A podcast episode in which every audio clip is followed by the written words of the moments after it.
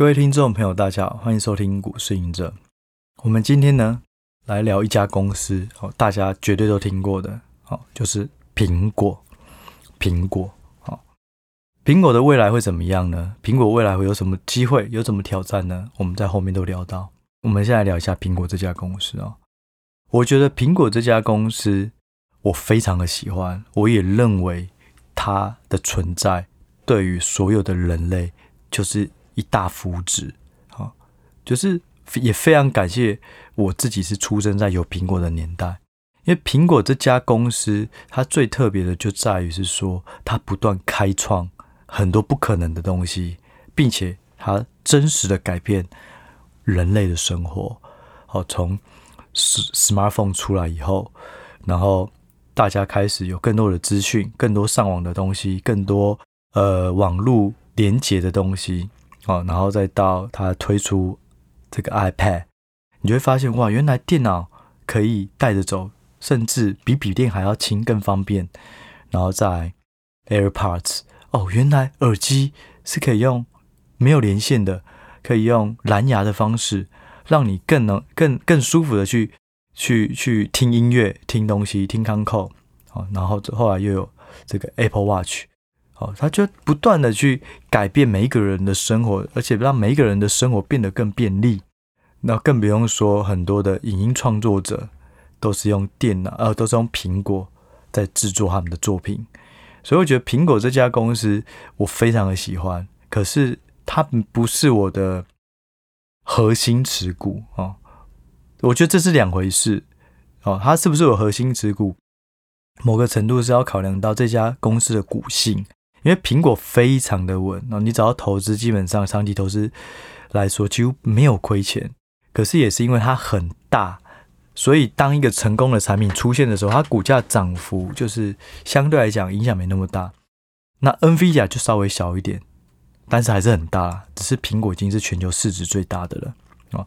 那 NVIDIA 它非常的专，好，非常的专心，非常的 pure 在 GPU，所以它的竞争力。当它贡献一个很大的订单，例如 AI，哇，它就概念非常的准，股价就会波动比较大。那对我而言的话，我会喜欢股价波动大一点的，哦，所以对我来讲，苹果可能就是非常的安全，那相对来讲也比较无聊一些啊，哦，但是。不代表它就是不好的股票，我觉得它就是非常非常非常好的股票。就像台积电也很好，可是台积电也不会是我核心持股，因为我会去找波动再大更更大的。可是对于如果你是长期投资而言的话，这些都是非常好的股票。然后你也不求说一定要有一个很大的超额报酬，那这些都是很好的标的。我师傅他投资苹果就超过可能有接近快二十年了，都没有全部卖过。他永远苹果都是他一个很重要的持股。哦，就是不同了，因为他个性，他常常跟我说，他就是他觉得他自己的心态就是有三分之一的放空者的心态，有三分之一做多者，还有三分之一正常人，所以他会想要各种股票都有，因为他认为他的属性就是属于各种股票都有的，哦，就是每一个人不一样，可我觉得我可能有八成到九成，我都是非常积极在做多的，哦，那种个性。所以我会希望波动更大。好，反正话说回来啊，就是股票跟公司好坏是两回事哦。但是我非常认同苹果这家公司。好，我们可以看到苹果最大的意义就是说，它不断的改变人类的生活，而且你从它每一代的产品去看，它真的就是把每一个东西、每一个产品做到极致。从 iPhone 3S 哦，那时候就是说，觉得它很漂亮，哇，整只透明的背板啊，然后。玻璃背板啦，然后到了后面的哈，开始有一些金属的外框，然后对于每一代产品的设计薄度，就发现它真的是不断的追求极致。好，所以我觉得对我来讲的话，我是真的非常喜欢苹果。然后你也看到它的获利模式也非常的健康。哦，从软体从硬体开始，手机哦，然后到软体 App，然后到周围的配套措施。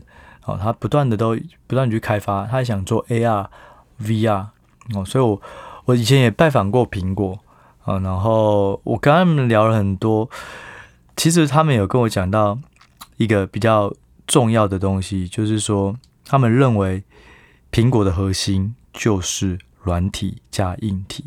那目的是什么？就是要建立它的生态圈哦，也就是说，苹果粉哦，果粉，你要建立一个很强大的果粉。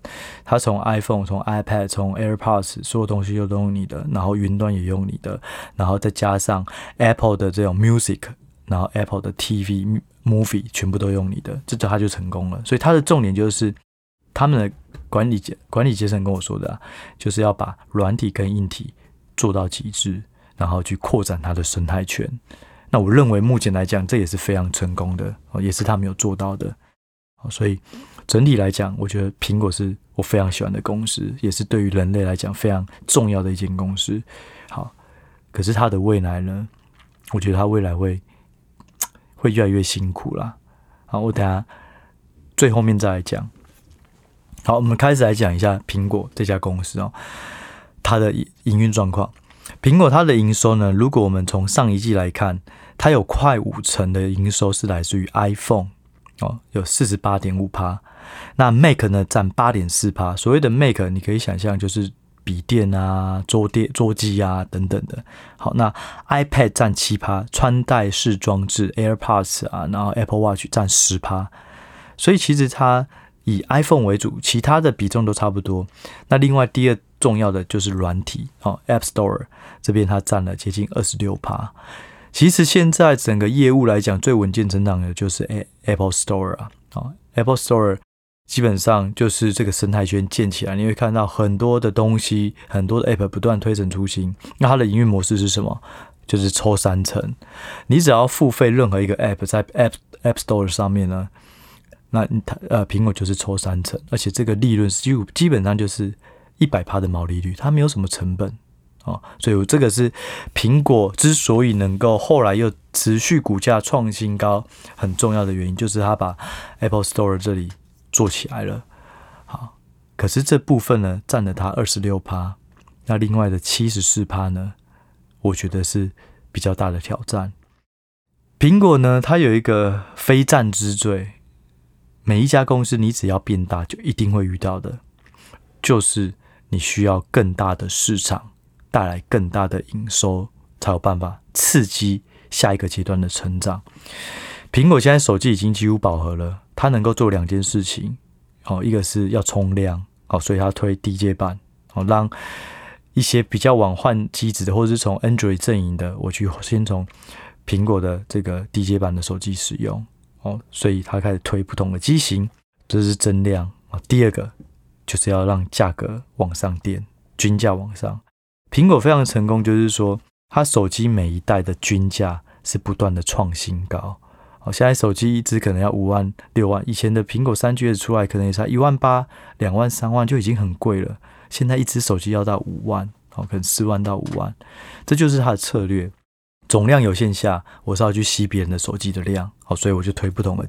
的低阶的款，然后让你慢慢的去换更高阶的手机。那高阶手机呢，价格也变贵，但是呢，整个手机市场再怎么说，它也是饱和了。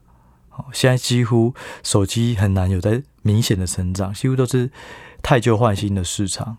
好，所以这是苹果面临最大的。当你的食量这么大，你是一个非常厉害的巨人，你不断的茁壮长大，可是你从可能，嗯，两公尺，你已经长到了二十公尺。你要吃的食物不是就只是以前可能吃个二十公斤，一天吃个五公斤、十公斤、二十公斤，现在可能要吃个，你可能只假设你二三十公尺，你可能已经是四吨、五吨，甚至八吨，你可能一天只要吃几百公斤。那你有这么多的食物吗？如果没有，你只会萎缩，你就会衰退，就变小。这是非战之罪。好，每一家公司都会遇到。现在手机市场这么巨大，已经饱和了，那到底要往哪里走？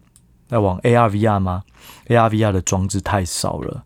就算你真的成功推出，它可能就只是下一个穿戴式的装置，下一个 Apple Watch 这种量、这种产值而已。所以还是没有办法喂饱苹果。毕竟苹果有接近一半是来自于手机。啊，所以我觉得它最大的问题不是它公司本身的问题，是在于它在市场的定位，它要怎么去找到下一个更大的出海口。我觉得有两个方向，第一个，哦，就是 Apple Car，因为车子呢，一年的销售量全球差不多八千万台，一台车子呢，它的价格又远高于手机。哦，假设一台车子五十万，一台手机是五万，再怎样也是十一台车就是十倍的手机，更不用说可能很多车子都比这个五十万都还要贵，所以这个是一个很大的胃纳量。老实说啦，在以前二零一七、二零一八年那时候，可能大家都忘了，或是没有经历过这一段。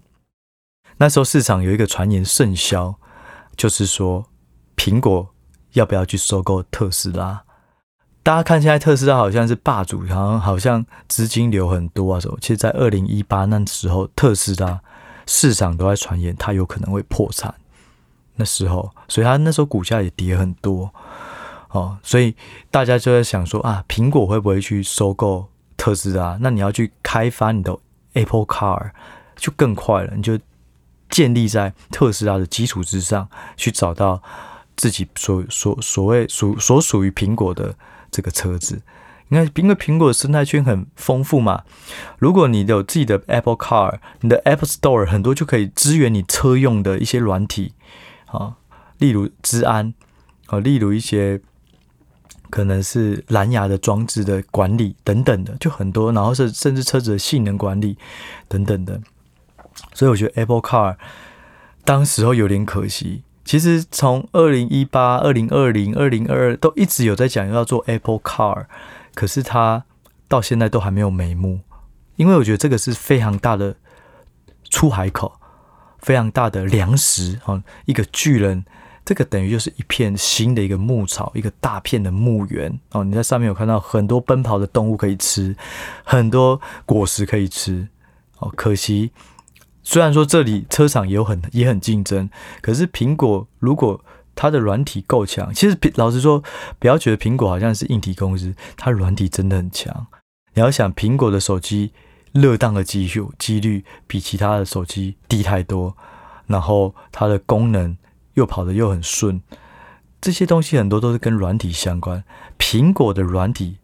是非常的强的，只是它是专注的领域，不是在 AI 啊，不是在这种社群引擎。可是它至于手机设计里面所用到的软体，它其实非常的强的。好，那这个东西应用在车子以后，如果说自驾车，苹果就是很大的优势啊。可是要开发要切入这个车子的市场，它就是一个非常烧钱的钱坑啊。然后现在又有很多的竞争对手。可是拖得越久，你没有切入这一块，你没有提早去烧钱，之后烧的可能就越多。哦，所以我觉得这有点可惜，就是他那时候没有把特斯拉吃下来去开发自己的 Apple Car。哦，我觉得是蛮可惜的。哦，这是一个领域哦，手机的下一下一步就是 Apple Car。那另外一个还有第二条路，我觉得也是可以让苹果走得更遥远的，就是 Content。哦，就是去着重在内容。苹果呢，其实之前有一个传言，哦，就是说苹果可能会去收购迪士尼，因为迪士尼呢也是有一度状况不是太好，然后你他当时候推 Disney Plus，也是因为为了要刺激这些 Disney Plus Plus 的人，所以他烧了非常多的钱。然后去为一个一个一个线上的一个新的一个事业一个平台，好，所以大家都想说啊，那苹果去收购 Disney Plus Disney 的话啦，好，不要收购它的游乐园，游乐园就 spin off，就是把它分割出去，好，迪士尼自己去经营。可是，在迪士尼的 IP 啊那些把它收购进来，例如迪士尼最大的不外乎就是 Marvel 的电影，或是这个。皮克斯动画的啊，或是很多迪士尼的迪士尼，它的票房啊，全球市占率不能说市占率，这要叫什么？销售最大的都是迪士尼的 IP。好，例如例如那个，例如星际星际战警啊，就星际相关的那些也都是迪士尼的，就它太多东西了。那这些东西如果苹果能够好好利用的话，哦，其实它又是一个非常大的市场，因为 content 这个市场也非常非常的大。你从电影、影集、IP、游戏，它有很大的。因为我记得好像前几年苹果开始出自己的 arcade 自己的游戏，可是到现在好像也没有非常的热。可是，如果你有自己的 IP 做整合的话，其实你可能可可以在 Apple Store 有更多自己的原创的游戏，例如 Netflix 投投资很多自己的电影，哦，挂上 Netflix 品牌一样啊。如果你有很多 IP，你也可以妥善的在 Content 这个大的这个蓝海里面发展出一个新的自己的东西。我觉得有点可惜啦。啊，可是其实最近还是有很多的新闻在说，苹果会不会去收购迪士尼？因为后来迪士尼发展不好，他又把以前的一个 CEO 挖进来。好，那那个 CEO 呢，他跟 Steve Jobs 哦，就是这个贾博士哦，非常的好。也就是说，他跟苹果的关系是不错的，所以大家才在思考，诶，有没有机会苹果才去收购迪士尼？好，那但是呢，游乐园我觉得就不要了，因为那跟苹果的核心业务无关。你就把 content 都买进来，再研发出自己的内容。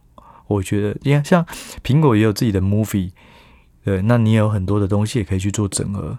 所以我觉得我自己是觉得这两块啦，哦，一个是 Apple Car，一个是走内容，哦，走 content。不然苹果这么大，真的难为吧。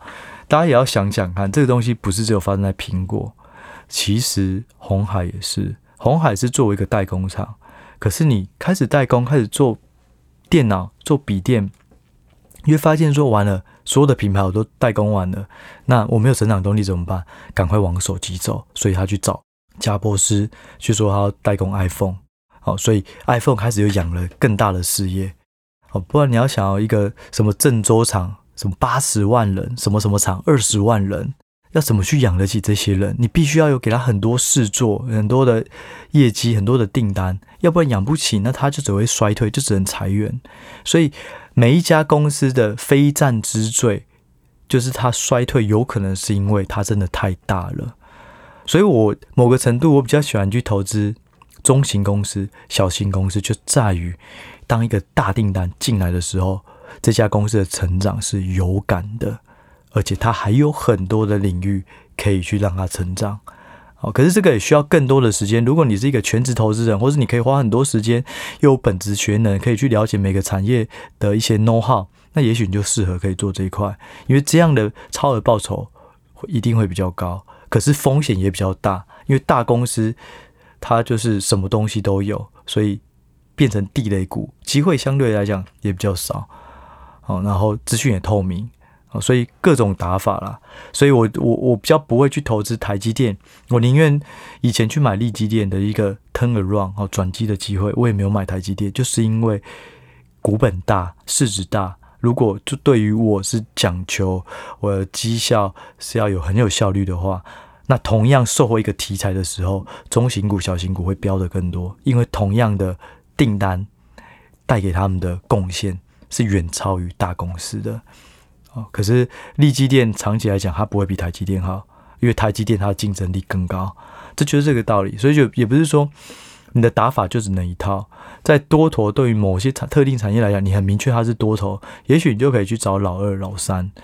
但是如果是你是一个长期投资者，那尽量都找龙头股，因为当走下坡的时候，老二、老三会。会死得更惨，就像这一波半导体清库存，台积电从三百多涨到五百多，可是力积电、世界先进、联电前阵在破底，这就是两样情。好，防御力也不会比较，老二、老三的防御力也会比较差。好，所以这是关于股本大大公司它的非战之罪，就是这样。所以我以前在投资的时候，当我那时候在操盘的时候，我也会去买一些大的，可是我也没有买苹果。我买的是半导体的话，我可能就去买 ASML，我去买，呃，我记得我好像有买 Visa，就是它的市值不要太大，是很大大公司，可是不能超大，要不然成长相对来讲就会没有那么快。那股价有时候就反映成长性嘛，成长动力。对，好，所以呢，我觉得就是这是另外一个观念哦。大家之所以嗯可以大喜欢去找中型股、小型股就这样，可是我觉得也不要挑小型股，因为小型股某个来某个程度来讲，有时候它的不确定性太高了。对，有一个大单给他，他就涨涨很多。可是如果这个大单抽掉，哇，他也有的跌了。好，所以这个也要特别留意，要小心。好，所以呢，这就是基本上我对于苹果的想法啦。对，我觉得，当你研究一档股票的时候，你是去了解这家这档公司，它在对于人类的意义，对于你的意义，会比较有趣。啊，就像。我很喜欢去研究苹果的每一代的东西，像我自己以后，老实说，我一开始并不是用苹果的手机，几乎所有的手机品牌我都用过了，包含我一开始有用过 HTC、华为、LG、Sony、Sony Ericsson、Samsung，我全部都用过了。可是当我用到 iPhone 以后，我就一直一一路以来只用 iPhone 了，因为你会发现 iPhone 的。品质怎么那么稳定？然后滑的怎么那么顺畅？然后几乎不会热当，这就是苹果的强项哦。所以我觉得很多东西，当你能够更了解一个产品，你会对于它的投资、它的价值、投资它的信心也会越来越高。好，所以有时候深耕你有兴趣的股票，我觉得这是好事。其实我也以前也很喜欢 Nike、爱迪达。然后就开始去研究爱迪达跟 Nike，他们走的都是不同路数。爱迪达有一点是走这种流行啊，会找陈奕迅啊，找蔡依林做代言，然后做一些年轻人的品牌。那 Nike 呢，他做的东西很多是效能哦，可能是非常轻，可是它的这个防雨的效果，或是运动的这种舒适感非常高的哦，或者气垫或者什么，就你会从这些产品去做研究，然后再去。探讨这档个股到底有没有竞争力的时候，那时候是有说服力的。你也可以很容易可以说服自己说，对，我看到它的价值，长线价值在哪。所以当爱迪达发现，哎，如果你看到了爱迪达可能啊，陈奕迅这一代，或者是说爱蔡依林啊这些代言好像效果越来越差，哦，那有可能他在这个产品线就会遇到挫折了。你就很有敏感度，因为你知道它的特色在哪里，它的强项在哪里。那你发现说，哎，奇怪，Nike 很久都没有推新的运动相关的，或是它的产品每次都是同样几个这个新的 Nike 的鞋子，然后也没有再推陈出新，你可能就发现说，哇，那可能它的竞争力也会有一点担忧，不然就是一双鞋子六七千块，哦，然后没有几个人买，哦，没有没有不断的变化，很多多元的东西去让大家选。你可能会发现啊，那肯定要小心。苹果也是如此。你看手机现在换机的时间越来越久，本来苹果都是这样，两年一个大换，嗯，一个大规格的改变。好，通常两年会有一个新的机子，好，新的功能，然后大家就会想要去换。可是现在就我 iPhone 来讲，我可能已经三年还四年没有没换，我现在还用 iPhone Ten，我就觉得很好用了。那他要怎么让我继续去卖下一支？买想要买下一支，这就是很大的问题。那 Apple Watch 如果它能够整合更多的什么血糖的状况啊、心率的状况啊，然后可以更多的远端的医疗啊，或者检检验，也许我就因为其实我也买过 Apple Watch，可后来也没再用了。所以就是说，研究的时候，你对于产品有感的话，其实对于投资来讲也会变得很有趣，也会很有信心啊、所以。好，我们整体而言呢，结论呢就是说，我我们撇开这家公司有没有投资机会，我是非常喜欢苹果，我也觉得它带给我们的价值，还有它的竞争力是非常好、非常正面的。你就像，其实两手策略最明显的就是苹果开始的，有了大力光，它去扶植玉晶光，好，有了台积电，它也还是会跟这个三 Samsung。甚至有一代也是台积电跟 Samsung 两个晶片一起出，他就是不想要被一家吃死死的，这就是他的策略。所以大家也知道说，苹果它现在来培培植我，只是一时的哦，只是为了要去打它原本的供应商，所以它的价格、它的成本就永远可以压很低，永远都有第 second source 说啊，你不给我降价好，那我去跟别人拉货拉多一点，所以你会可以看到。为什么苹果的毛利率这么高？因为它有办法去压榨哦，就是去打压供应商的价格，所以它我所以不管是说就一个商业面、产品面，或是这家公司所带给大家的历史的定位，我觉得都是非常非常好、非常正面。但可惜就是它未来会遇到最大的问题，就是这个市下一个市场在哪里？下一个足够大喂饱苹果继续成长的市场在哪？Apple Car 或是康腾啊？我觉得目前我怎么看都只有这两个。你说一些什么呃生物科技啊、基因检测啊，那个太遥远，也跟他的专业目前还是有一些距离。那很可惜是他 AI，其实它的软体很强，它的 Siri 的语音的资料库又够多，可是它在 AI 目前来看还是没有独当一面。就很可惜啦，要不然我那时候去拜访他们的时候，他说 Siri 其实他们的资料库做得非常齐全，光美国的口音，我记得好像他就可以分辨出八个区不同区域的美国的口音哦，因为他有有不断的训练，但是就是很可惜，就而且我记得好像他会三四十种语言的 Siri 听得懂，可是如果把这个东西变成一个 AI，就是一个很大的一个，你真的是可以聊天的了。但可惜就是它也需要时间去耕耘。我说也许 AI 也是一个市场，但是总而言之，苹果它就是需要赶紧找到下一个哦。所以我觉得这个是苹果的例子，可是套用到每一个人的身上，你的持股有没有这个问题？它在这个领域如果是霸主了，是龙头股了，它有没有办法继续成长？或是这个同样的产品有没有办法应用到新的领域，带动新的成长曲线？我觉得这是非常重要的，那也留给大家去深思然后，去看一下自己的投资组合哦，是不是也有一些个股也是需要去检视的。好，那嗯，我们这一集呢，我们就先聊到这，我们就下一集再见喽，拜拜。